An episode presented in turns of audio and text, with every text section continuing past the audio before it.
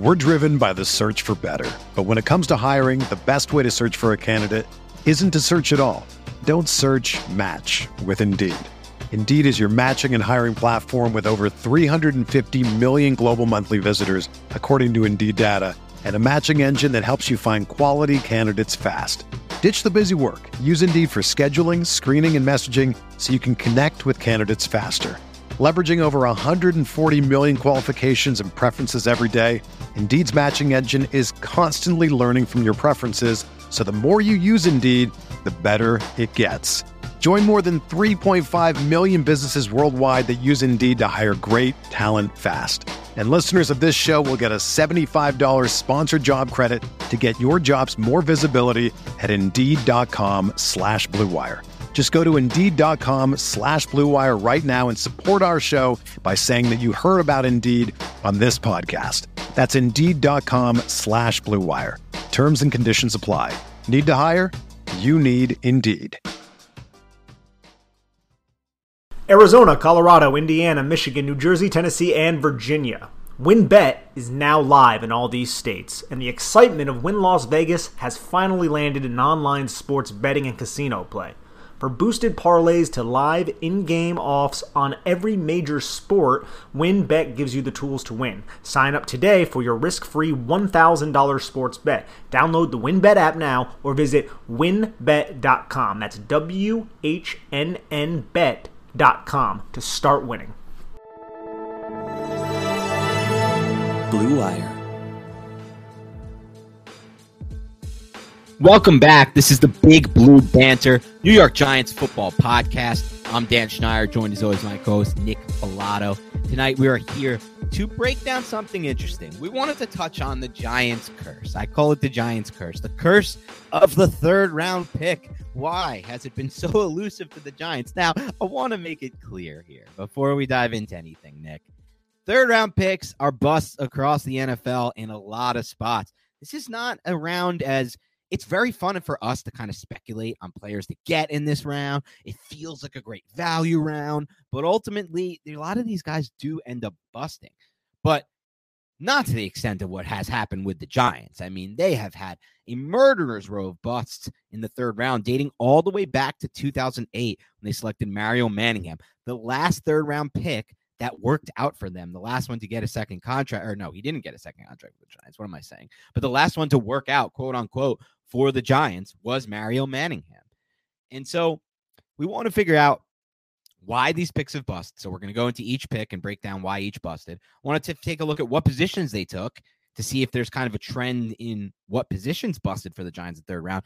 And then we're going to offer guys that we would draft in the third round that could hopefully break this mold. Now, there will be different games to mention in the third round for us in this class. It will not only be the safe guys, the safer type prospects. It's also going to be guys that have upside, but also a floor, but can break the mold if they hit their upside. So, want to get into all of that, Nick. But first, I want to see how you're doing today, and and if you have any initial thought on why the Giants are so cursed in the third round. Hey guys, I'm doing well today, and I don't know, man. It hasn't been all that pretty with third round picks for the New York Giants in recent memory. I will say this in 2018, the last time the Giants had two third round picks, same as this year.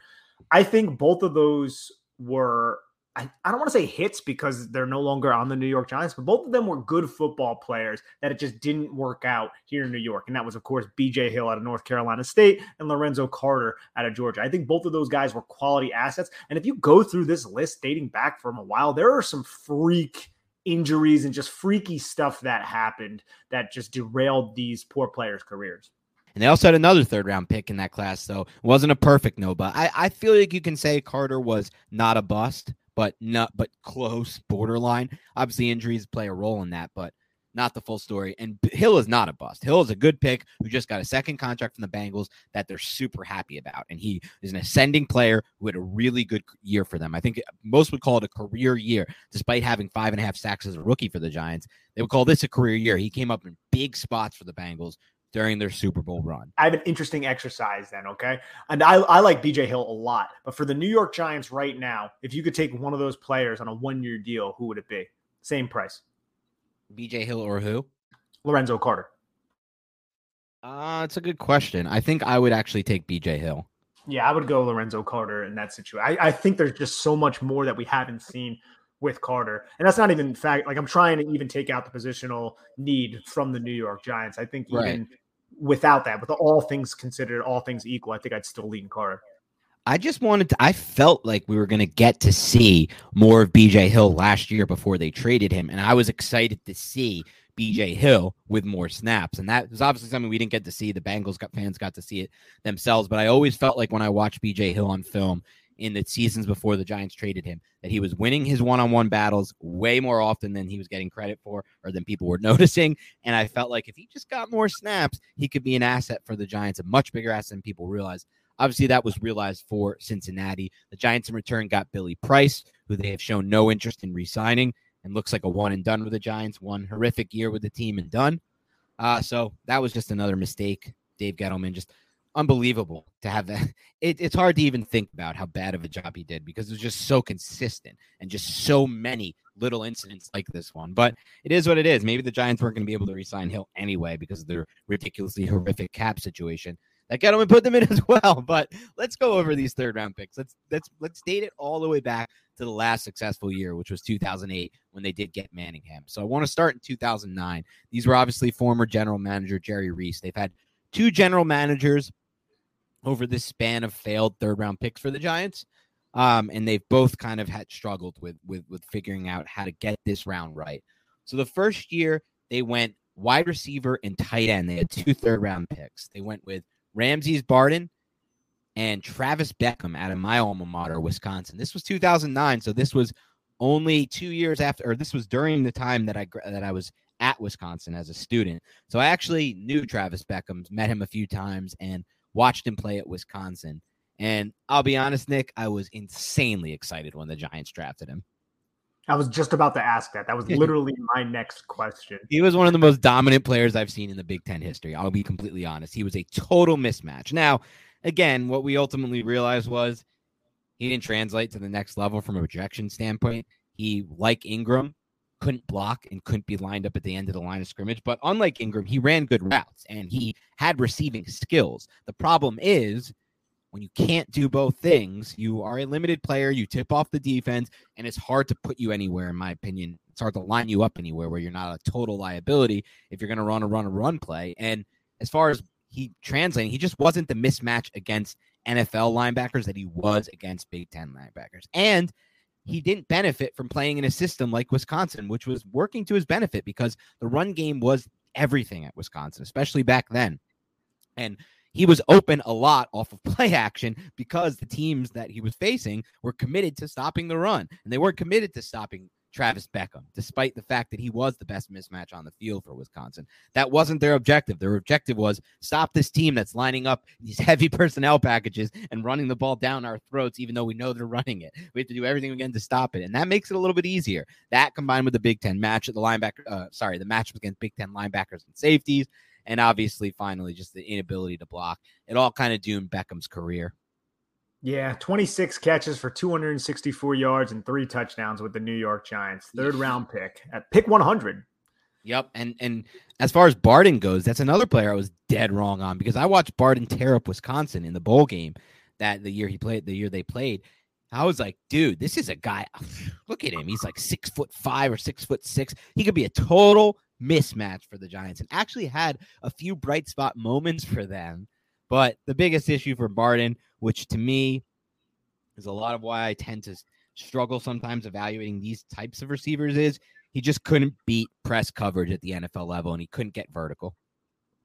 Yeah, I remember Ramses Barden when I remember he had that game. I think it was against Carolina, if I'm not yeah, mistaken. That's the game. Right? That's one game you look good in. was it Thursday night football? Yep, Thursday night remember, football against the Panthers. I remember that game as well.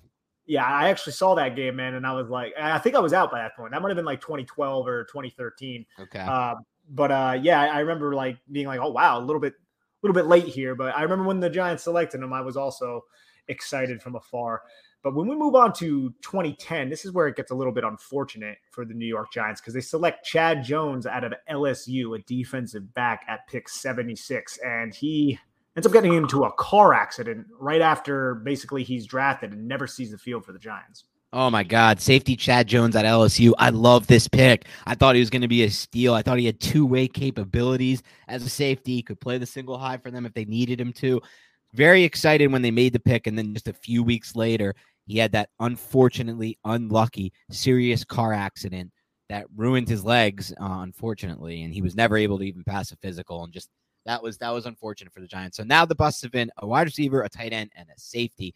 We move on to 2011, where God, I think everyone who was following the draft in depth at this point knew this was going to be a very high chance of busting this pick. I hated the pick at the time versus these first three that I liked at the time. And it's so much easier to like a pick than hate a pick, especially back then when I wasn't really studying the draft as much, Nick, because I would just listen to Jerry Reese and Marc Ross in their post draft pressers, and they would wax poetic about these guys. And it's not just that they're waxing poetic with like typical fluff that you would hear, Nick, like coach speak or whatnot, or players saying he's the LeBron James of the defense. Remember when um Banks or whatever that dude's name was from who the or Carter, I think his name is, whatever the corner they had from Georgia the year they drafted Lorenzo Carter, who ended ended up getting cut by the Giants, um, but said Lorenzo Carter was the LeBron James of the defense and like looked like LeBron James out there from athleticism standpoint. You know, you could always hear that and get excited about that, but when you would hear these post draft pressers with Marc Ross and Jerry Reese, they would get in the thick of it, Nick. They would talk about scheme fit. They would talk about little specific nuances and things that they're going to help the help. He's going to help the Giants with immediately based on the system, based on the scheme. And I'd automatically get convinced about every player, with the exception of very few. Jerrel, Jerrel Jernigan was one of the few because I did not see, like what I saw when I watched his college film. I didn't think he had elite level athleticism speed, which is exactly what he needed because he was a smaller player.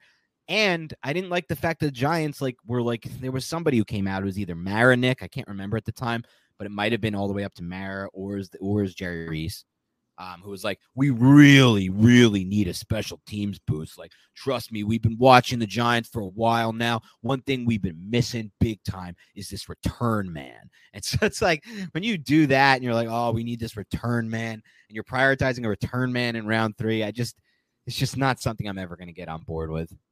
Yeah, I should have just brought Domenik Hixon back. Yeah, like just return man. Like the return game is so dead in the NFL anyway, due to the rules. Like, don't worry about just draft the receiver, then worry about your return game by getting somebody who's a receiver first.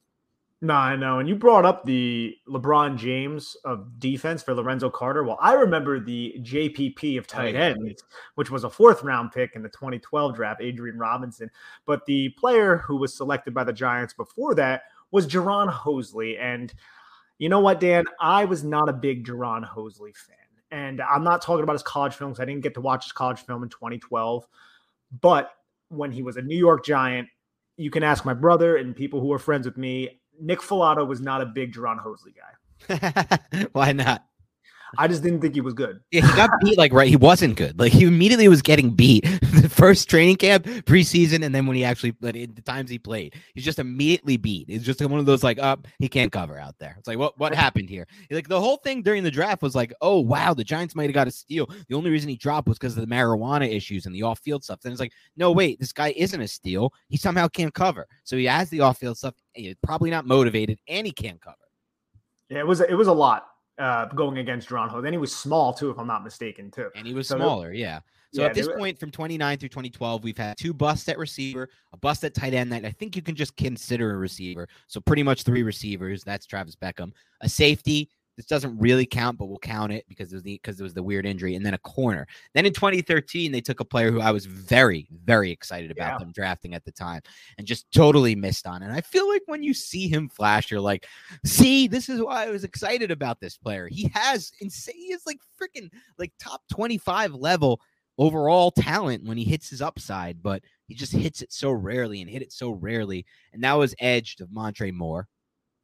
Yeah, dude, I liked Damontre Moore a lot when he was at college in Texas A&M and he was very very productive but there was always the character concerns about him and that's something that we can't really necessarily weigh in on but wasn't he released from the Giants because he didn't get like uh, a giveaway or something like that and he ended up getting into a fight with one of the defensive tackles and that's ultimately yes. why he was released off field reasons were the reason he was released correct but dude, this is somebody who was really long, bro. He had good size. Uh, you could slap the tweener label on him, but he was perfect for like a four down defensive end front. He had definitely can convert speed to power. He was very, very explosive. I liked him coming out of the draft too. It just didn't work out, unfortunately. Yeah, I don't think talent was the issue there. And then we get to 2014. This Oh, was geez. the most obvious bust pick in the history of my Giants fanhood.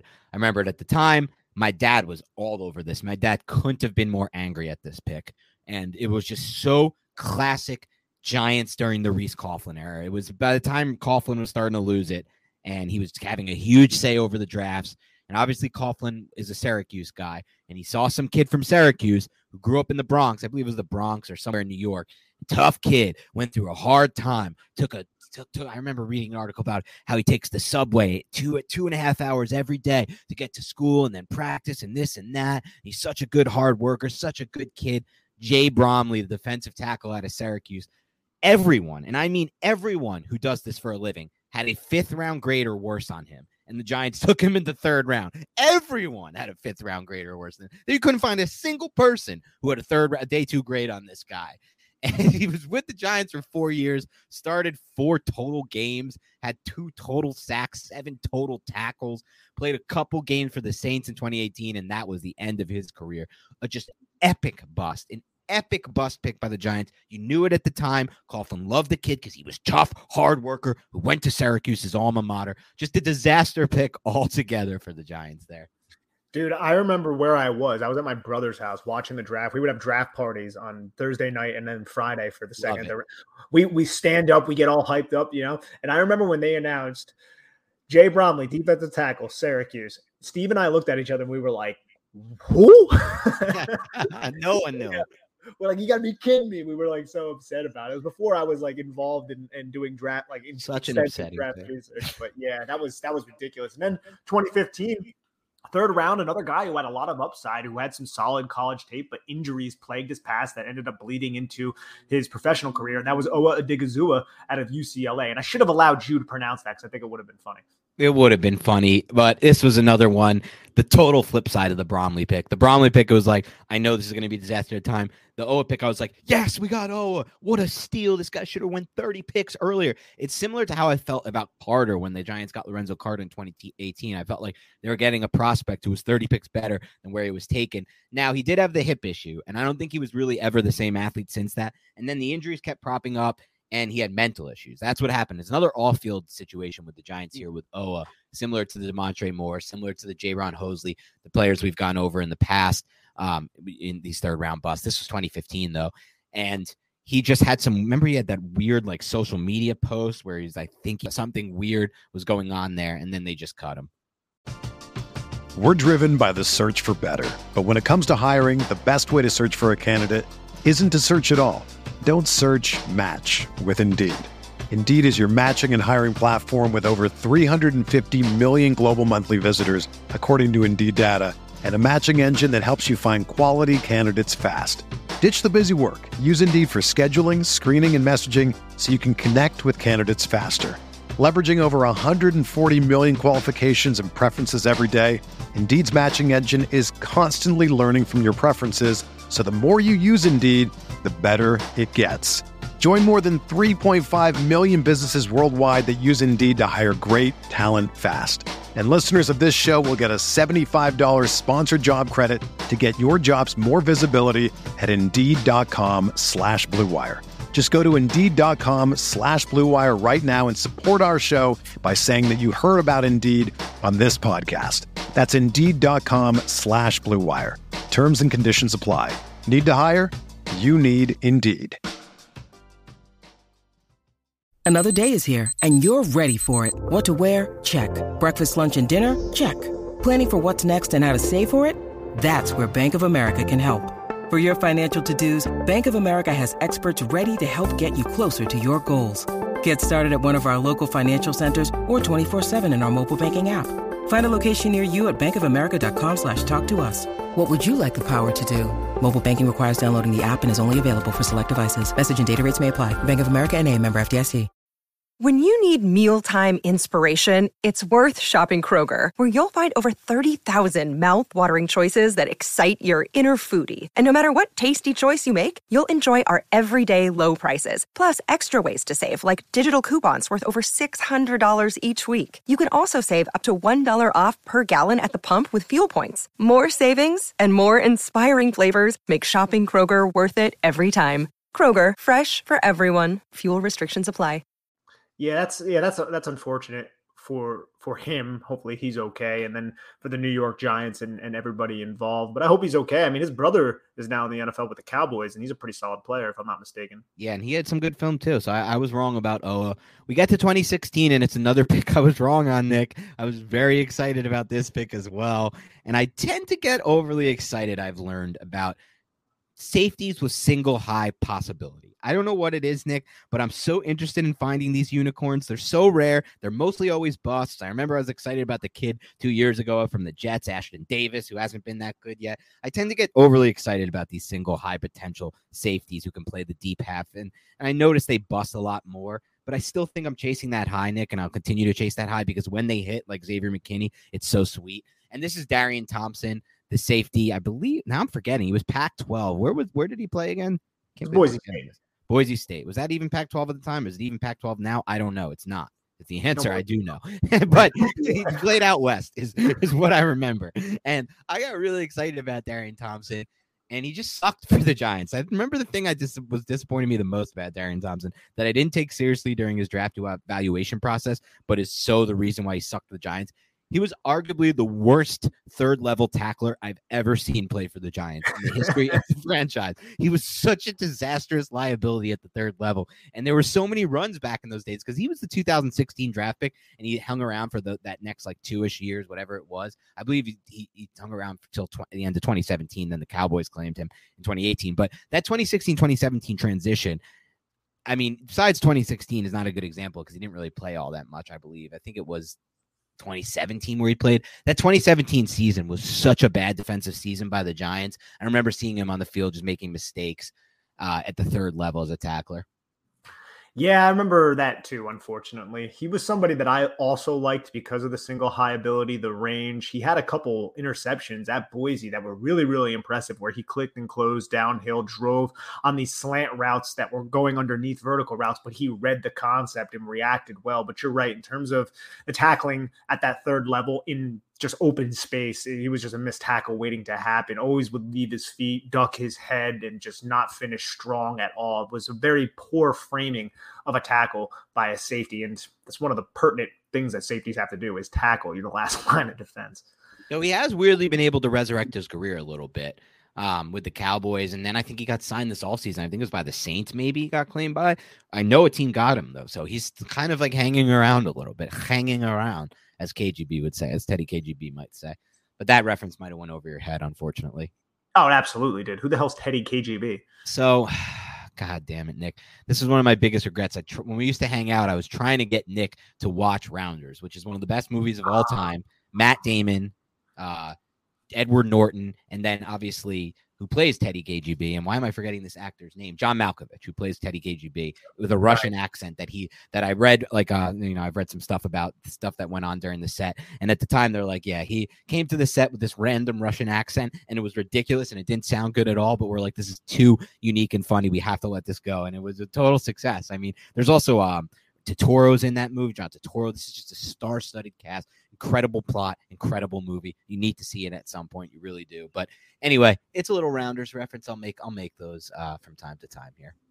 I'm actually planning on watching Rounders. I think I saw it on, on okay on demand or something. So I'm going to let you know about that. Let me but know.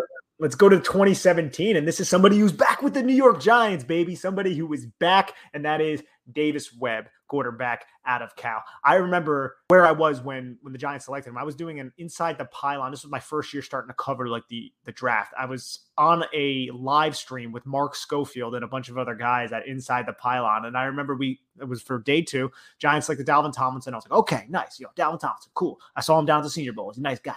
And then Davis Webb in the third round, and I was like, please don't tell me it was Davis Webb. And I was like, ah, and I just did not love the pick because I felt like the Giants were not as complete of a roster as they thought they were at the time. And Davis Webb also was somebody who was at Texas Tech, ended up transferring because he got replaced by somebody who um, was pretty good. Who was that? Mm, yeah, Patrick Mahomes.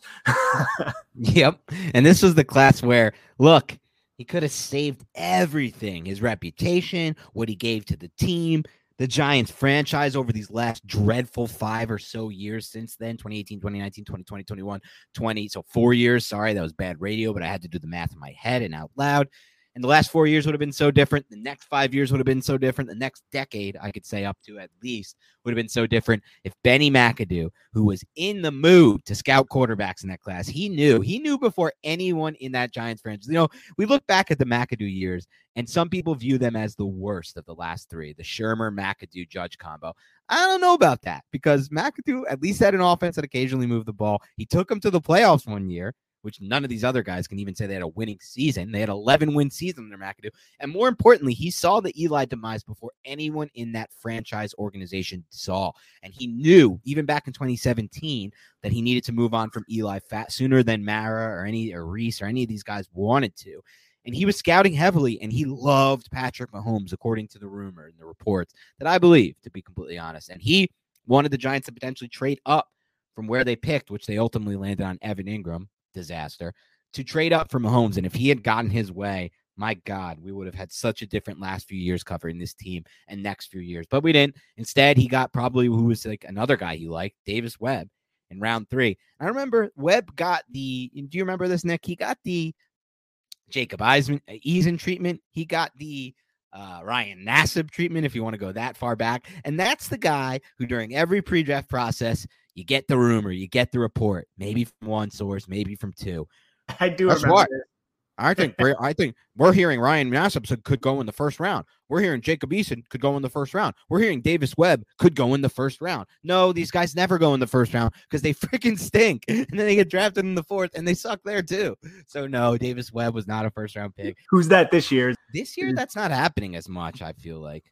Well, no, because the quarterbacks are all kind of yeah. bad. But I'm wondering yeah. if one of the top five quarterbacks ends up being that, like a Sam Howell or something. Right. It might be, but we haven't seen it yet. This guy's done it. We're hearing rumors. Some teams really likes him at the back end of that first round. And these guys never go there. And Davis Webb, obviously, he's back with the Giants now, but like, I don't think it's great that he was considering going into coaching already. Like, I just don't know if that's like a great thing. He's got some arm talent, I guess. Um, man, did that guy when he was with the Giants, man, did that guy love to throw the ball up. And it didn't even he was he was the most effort, I'm gonna throw it long type of quarterback I've ever seen on the Giants in the history of this franchise from my time watching this team. And it obviously didn't go very well with the Giants. That style wasn't working back then. Um, I don't know if it's going to work now, but we'll see what happens with Davis Webb because right now he's on the roster and he's QB three at the moment. So not a total bust, I guess, yet. You can't fully say he's a bust teams go, right? Yeah, I guess not. I mean, that would be wild if he resurrected his career. That would be like a um, Nick Foles on steroids type of situation. Well, Nick Foles would be the one on steroids because Nick Foles, remember, he almost retired. Right. And he said that he almost retired. Then he goes and does what he does. Imagine if Davis Webb does something similar. That would uh, I'd invite it. yeah. Oh yeah. Oh yeah. I'll take anyone who's going to win the Super Bowl for the Giants. Doesn't matter who. I don't care how fake it is. And then trade his ass. But um, let's go on. We did 2018, but I do want to talk about one player we didn't talk about as much in 2018 besides Carter and Hill, which was obviously their best draft for third round picks this 2018. Not that that's it was a good draft for it because none of them are still with the team, but it was a good draft in the sense that the bar is set so low based on all the ones we just went over and that's Sam Beal, who I think is a really good microcosm of everything that was wrong with Dave Dave Gettleman as a general manager. He comes in 2018, his first year, and he's already in we can win a Super Bowl now mode with a roster that simply couldn't win a Super Bowl. And it should have been obvious to him. They just came off one of the biggest collapses in franchise history in 2017. It's not a good time to go for the Super Bowl. And so he said, We need cornerback help. Convinced himself on Sam Beal, used a third round supplemental pick that ended up being a top 65 pick, I believe it was, because they had like the third pick of the supplemental draft. It ended up being their 2019 pick, whatever, but it was used in 2018. And this was a guy who had injury concerns coming out of college, played at a low level, and didn't have ultimately the, the frame that could translate to the next level in my mind. Yes, he was long, which you want, but he was frail as hell, and it showed up. And he's just a total bust of a draft pick, Sam Beal for the Giants. And it was just so much that was wrong with what Dave Gettleman was. He was a see him, get him type GM he, oh, they fell in love with Beal, but not because they probably even loved Beal. It's because they loved, they needed a, they felt like they really needed a cornerback, and they convinced themselves on Beal. And so that was another total bust in the third round. Yeah, that one's upsetting. I think a lot of it also, to be fair, had something to do with the fact that James Bettcher was probably begging to get some sort of cornerback help because he liked to run a lot of pattern match, a lot of man coverage, and Sam Beal theoretically fit that. But you just don't make that decision on somebody who has coming off of shoulder surgery who weighs like 175 pounds. He was like the, the bad Devonta Smith of cornerbacks. yeah, that's a good way to describe it. The bad Devonta Smith of cornerbacks. I like that. All right, let's move on to 2019. Um, they make the trade, the Giants. They don't have a third round pick, then they get one back via trading Odell Beckham Jr. They use that pick on Oshane Ximines, the edge out of ODU, who had 14 sacks, I believe, in his last year at ODU, and came in with advanced hand usage, a pass rushing plan, but not all that much athleticism that can translate to the next level, and liability as a run setting, uh, as a run, as an edge setting run defender. So far, I would say he's been a bust. I want to get your take on that. Yeah, I would definitely say that he would be a bust. I mean, it's it's hard because third round picks. I mean, you want them to hit. Generally, third rounders are trying to find somebody who is going to start for you within the next two years. Well, we're two years removed from this draft selection, and Ximines is not a starter, and he's to me, and even last year, he was a fringe. Like maybe he's the 50th or 51st prospect who's going to make this team. The Giants are kind of deficient in terms of edge depth. So I think that's helped him out and that might help him out again. But if the Giants let him go, I'm not going to be like, oh, wow, I wonder why they did that. Like, I understand why, because he hasn't had a huge impact with the team. He can't defend the run. He's a liability out there. I think he's quick. And like you said, I like his hand usage. I think he showed some promise in 2019, but it's been all downhill, unfortunately, since that. Yeah, agreed. He did show some promise in 2019, which is probably the most disappointing part. But now, new up, new defensive system, new regime that obviously hasn't, you know, doesn't have any prior ties to this player, and just like you said, the liability against the run mean that he's going to have a tough time making this roster. He's going to be one of those guys who's on the bubble and has to have a big training camp, but ultimately that projects as another bust. And then we get to 2020 I wasn't really high on the Ximines pick, but I was really high on the 2020 pick, and that's Matt Peart, the offensive tackle prospect out of UConn. I just loved that style of player. I loved the way his frame looked. I loved his length. I loved his athleticism, and I thought that he had more power than expected for somebody who was looking, you know, more like a tight end than anything when you saw him at the combine. For me, I'm perfectly fine busting on this pick. I'll be honest. This is the one I'm most fine with because offensive tackles are hard to hit outside of the first round, outside of really the top 30, maybe 50, I'd say. I don't have a clear cut answer on this. I haven't done the study, but just from, you know, the stuff that I've that I've looked at and everything like that and recent, you know, history. When you go outside the top 50, it's it's a it's a risk anyway, and it's just this it's just another dart throw for the most part. So I'm okay with him busting, but it does get you do get the feel early on like if it was gonna click for Peart, it would have clicked already.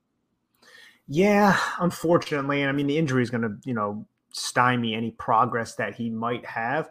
And I just kind of wish he had more dog in him. And I think that's a big indictment of him as a player. If what the previous coaching staff suggests is true, that he doesn't have that, I want to be great. He's totally content with having Nate Solder be the starter over him. Anybody who you think would thrive on the offensive line would be like, no, I'm better than him. And I'll prove that. This guy's like freaking 45 years old. You know what I mean? And that didn't happen. At least by reports, it didn't happen. And that's a little bit unfortunate because I feel like he has a lot of athletic ability and the necessary length to be great yeah, exactly. And look, we can't speak to that because we're not in the locker room every day or anything like that. But it is weird to me that the Giants couldn't, the pass regime couldn't figure that out during the pre draft process. Like, how much time, yeah. and I know that was the COVID year, but it's like, how much time are they spending with these guys that they can't, like, you should be able to figure that out. At least not, and if not even from talking to these guys, maybe just from watching the film.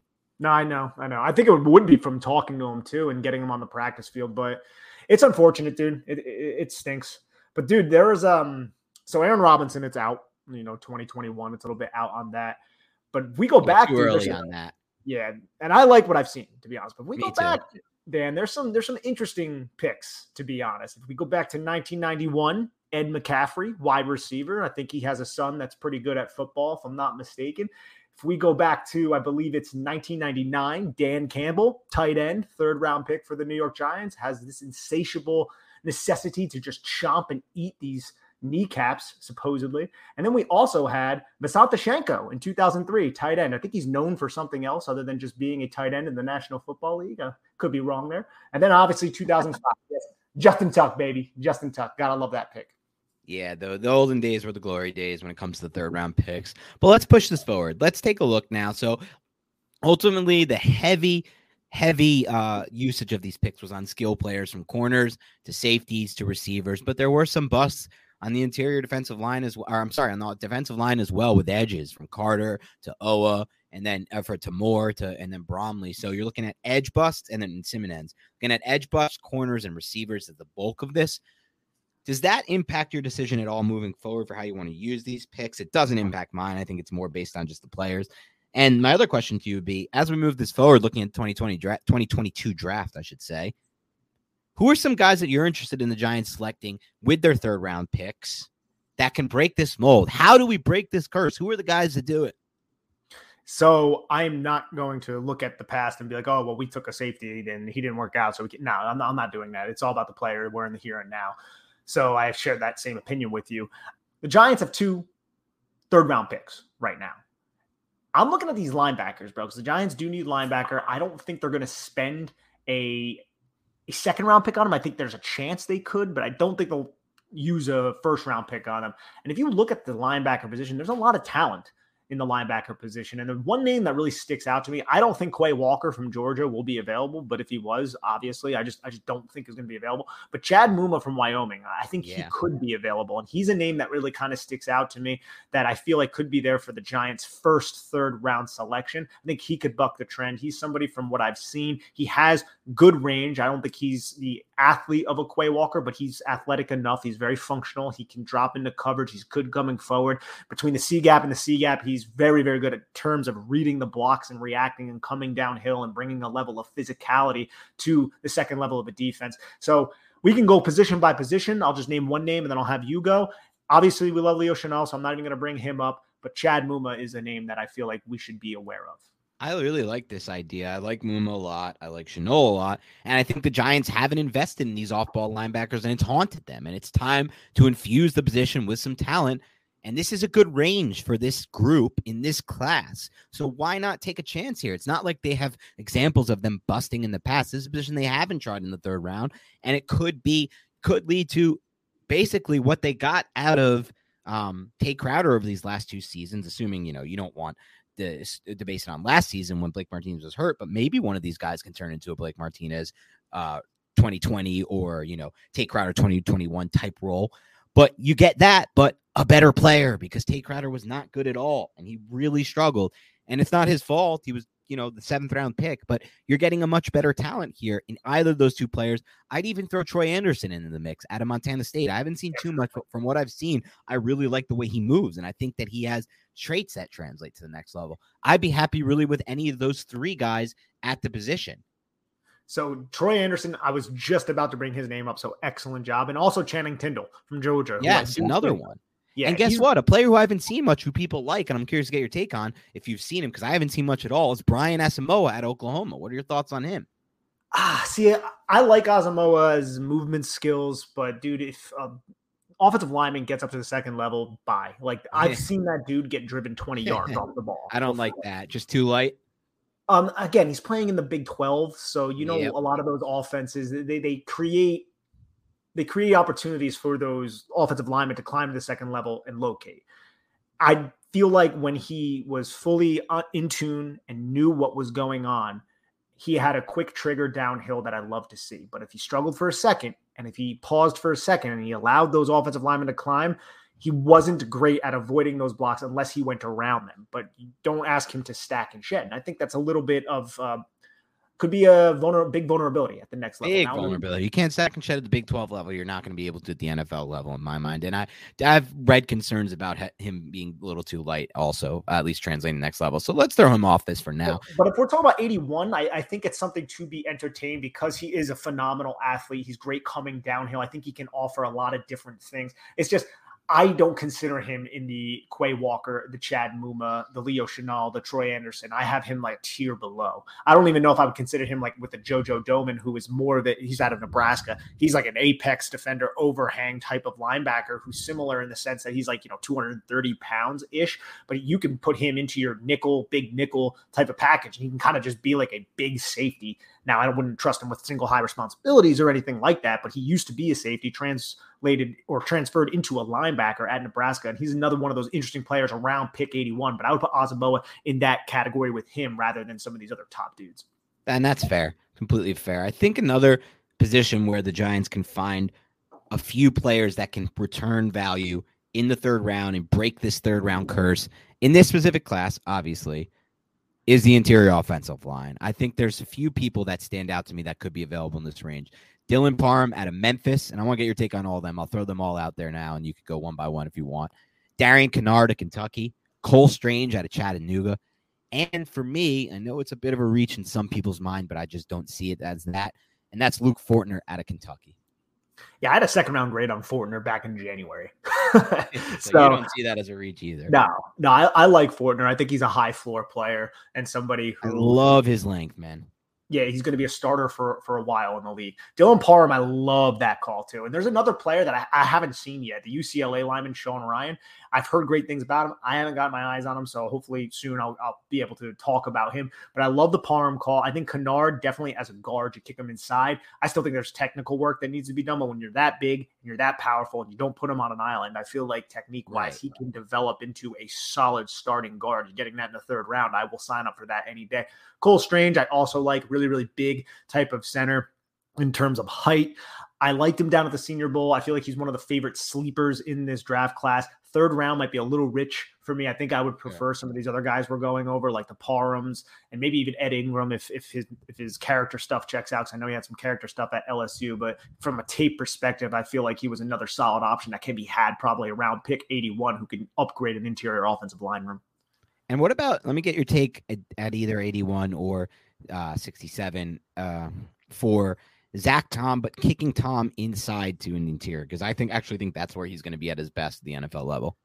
Yeah, again, I think this is an 81. I think a lot of these guys yeah. aren't 81s to be honest, but I love Zach Tom. I loved his tape. I felt like he did a better job against Jermaine Johnson than even Ikem Ekwonu did. Wow. And that, yeah, I mean, it just the film says that when you watch yep. both of their tape. I mean, he, he really didn't have many mistakes against Jermaine Johnson. Jermaine Johnson's a much longer player, but Tom, he really is crafty with how he makes up for his lack of elite length. He's not totally deficient in length. I don't have the numbers in front of me. I don't think he's in like the first percentile for offensive tackles, but he doesn't have long arms, but he has big mittens, man. And he's, I, I think I heard Ben Fennell classify him this way, and it was one of the best ways I ever heard somebody classify Zach Tom. And it's so spot on. He's boring.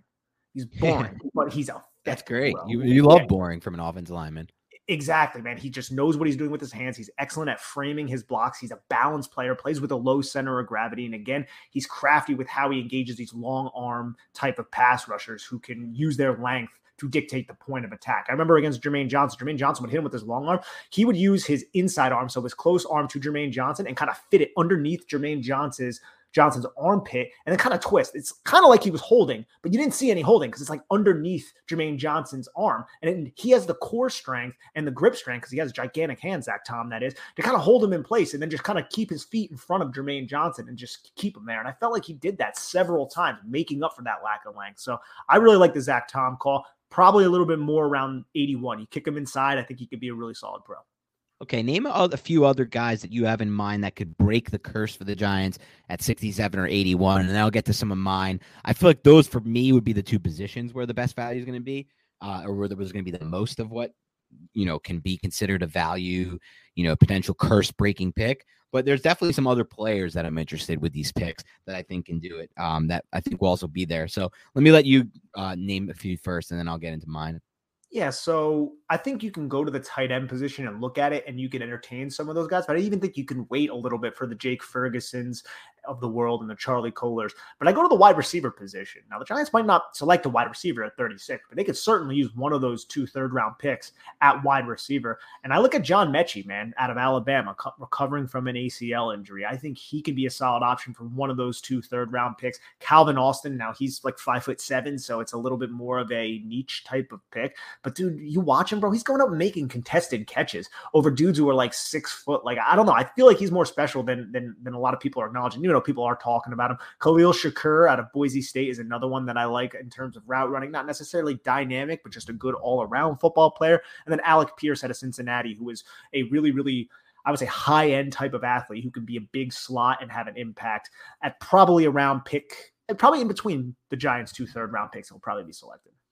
Yeah, first one that comes to mind for me is Alec Pierce. I think Alec Pierce has the best chance in this range to be one of the best players in this class. And that just means, obviously, that's just the ceiling. That doesn't factor in the floor, which is possible. I mean, there's a chance that he's just never able to kind of throttle down on those those deep in breakers or beat press coverage on the outside. But I actually am taking a bet that he will be able to do those things from what I've seen on his tape. And if you look at the good stuff with Pierce, it's unbelievable to me.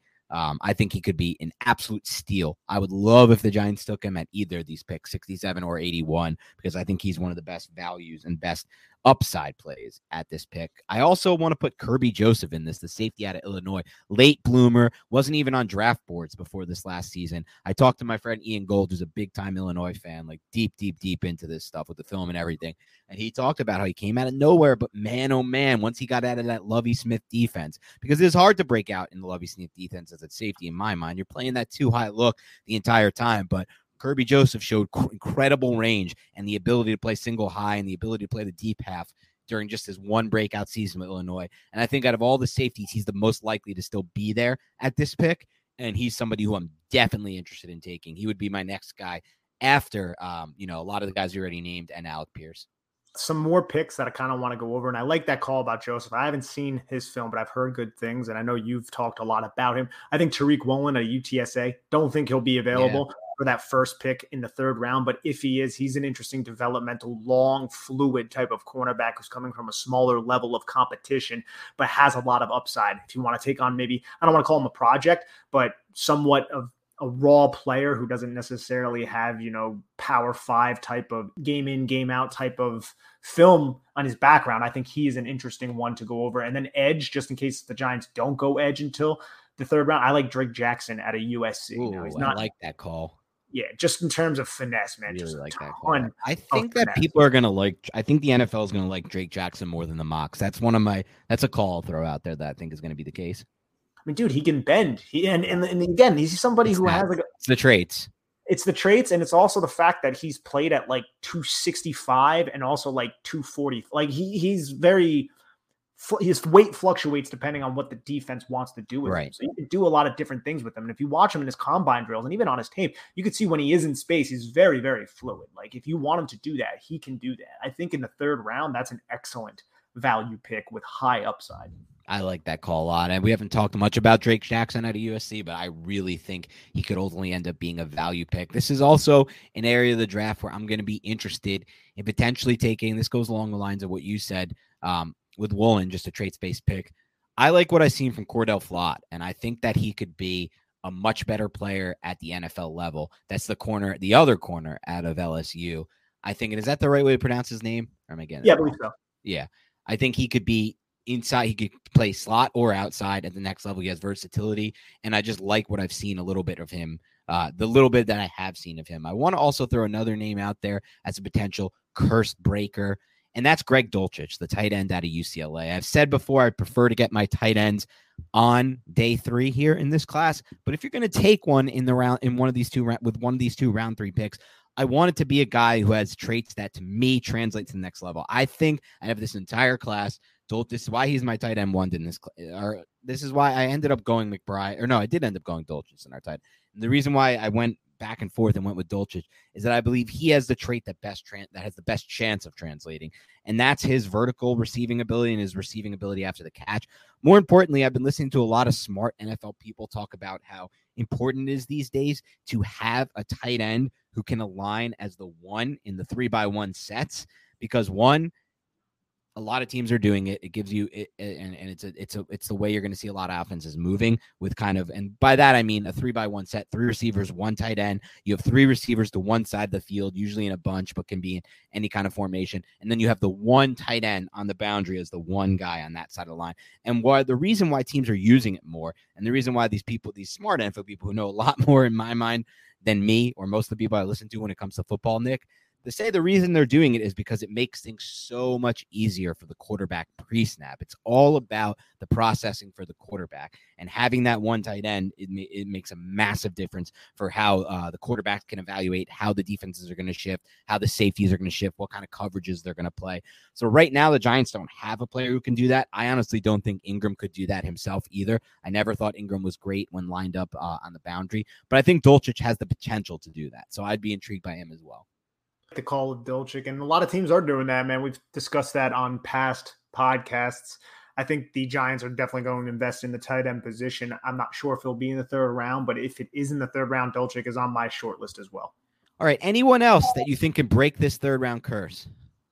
I think we went over all the positions. Uh, you brought up the safety, Kerby Joseph. One more safety I wanted to mention is Nick Cross out of Maryland. And I'm going through Cincinnati's defense right now. And somebody who has popped to me on the film is Bryan Cook, who is projected by a lot of draft pundits as somebody who will probably be around the third round. So that's another name to monitor. I haven't done enough to feel very comfortable giving an evaluation on Bryan Cook, but from what I've seen while watching Sauce Gardner, I've seen him fly around the field making a couple nice hits, plays, diagnosing route combinations, putting himself into a position to have success.